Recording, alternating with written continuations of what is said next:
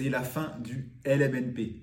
Pas tout à fait, mais presque. En effet, les députés ont voté il y a quelques jours un amendement qui va réduire drastiquement l'avantage du régime de l'allocation meublée, notamment quand on l'exerce à titre non professionnel. Le fameux LMNP qui est vanté sur les réseaux sociaux, sur TikTok, sur YouTube comme la niche fiscale magnifique de l'immobilier. Et là, les députés vont mettre un gros coup de rabot là-dessus.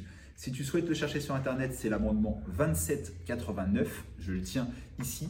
Et pour moi, euh, je ne le vois pas forcément d'un mauvais œil. Je vais te lire quelques phrases mises en avant par le groupe des députés qui portaient cet amendement. Tu vas voir que le raisonnement, il n'est pas déconnant, pour être poli, et qu'effectivement, le but est de ramener dans le giron de la location traditionnelle, la location nue, trop de logements qui sont partis sur la location saisonnière et la location meublée. Je te lis quelques lignes. La France fait actuellement face à une véritable crise du logement. Là-dessus, on est d'accord prix de l'immobilier élevé, prix des loyers élevés et de moins en moins de nouveautés disponibles à la location. Ce phénomène aux facteurs multiples est amplifié par le régime fiscal particulièrement avantageux de la location de meublés qui font désormais l'objet de stratégies de mise en location quasiment professionnelles sur les plateformes. C'est vrai, de par les formations qui sont euh, vendues ou diffusées gratuitement sur le net, on a fait une armée de serial investisseurs qui font du LMNP et ça, ça enlève des logements classiques. Ces stratégies conduisent à l'éviction des résidents permanents des zones tendues, c'est vrai, et pas que d'ailleurs sur les zones tendues. Pour lutter contre cette situation, il convient de diminuer les différences fiscales qui favorisent la location de logements meublés, notamment un usage touristique au détriment de la location nue à long terme. Et c'est là où je suis tout à fait d'accord avec les députés. Qu'on euh, donne des avantages fiscaux à faire de la location de type meublé ou saisonnier, why not? Mais pourquoi on ne le fait pas dans ce cas-là pour la location nue, alors que c'est celle-là qui répond aux besoins fondamentaux des Français de se loger? Donc je suis d'accord avec eux. Ensuite, on nous dit que guidé par un objectif de justice sociale, et afin de corriger les déséquilibres fiscaux entre la location de meublé et la location de logement nu, le présent amendement vise à corriger une anomalie du régime fiscal de la location meublée non professionnelle.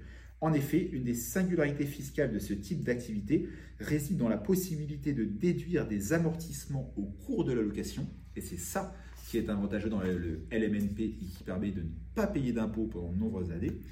Mais ce qui n'est pas normal, c'est qu'on donne d'un côté et on ne reprend pas de l'autre. Alors que souvent en imposition, c'est ça. Et là, le problème, c'est qu'on ne prend pas en compte au moment de la cession dans le calcul de la plus-value. Au cours de la location, on considère que le bien se dégrade et donc il perd de la valeur. C'est le principe de l'amortissement comptable en LMNP ou en SCILIS, ce qui justifie la déduction des amortissements des revenus tirés de la location.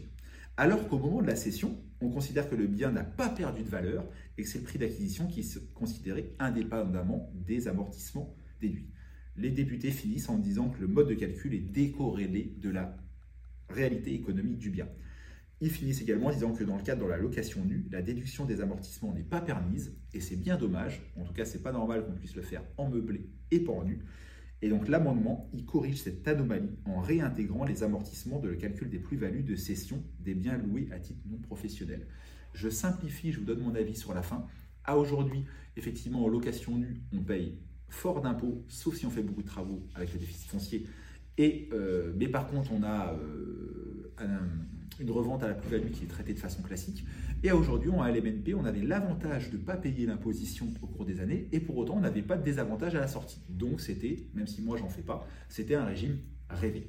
Et ben, l'amendement risque de corriger ça en disant, bah, Madame, Monsieur l'investisseur, lors des années de détention du bien, vous n'avez certes pas payé d'impôts, ok, on reste sur le principe de l'amortissement, mais le jour où vous revendez le bien, notamment si c'est avant 30 ans, parce qu'au bout de 30 ans, on restera exonéré d'imposition, eh ben vous allez rembourser ce que vous n'avez pas payé parce que vous serez plus taxé sur l'imposition des plus-values immobilières, qui est quand même à 36,2% pour rappel, que quelqu'un qui fait de la location nue. Je suis certain que cette vidéo va faire réagir en commentaire. Donne-moi ton avis.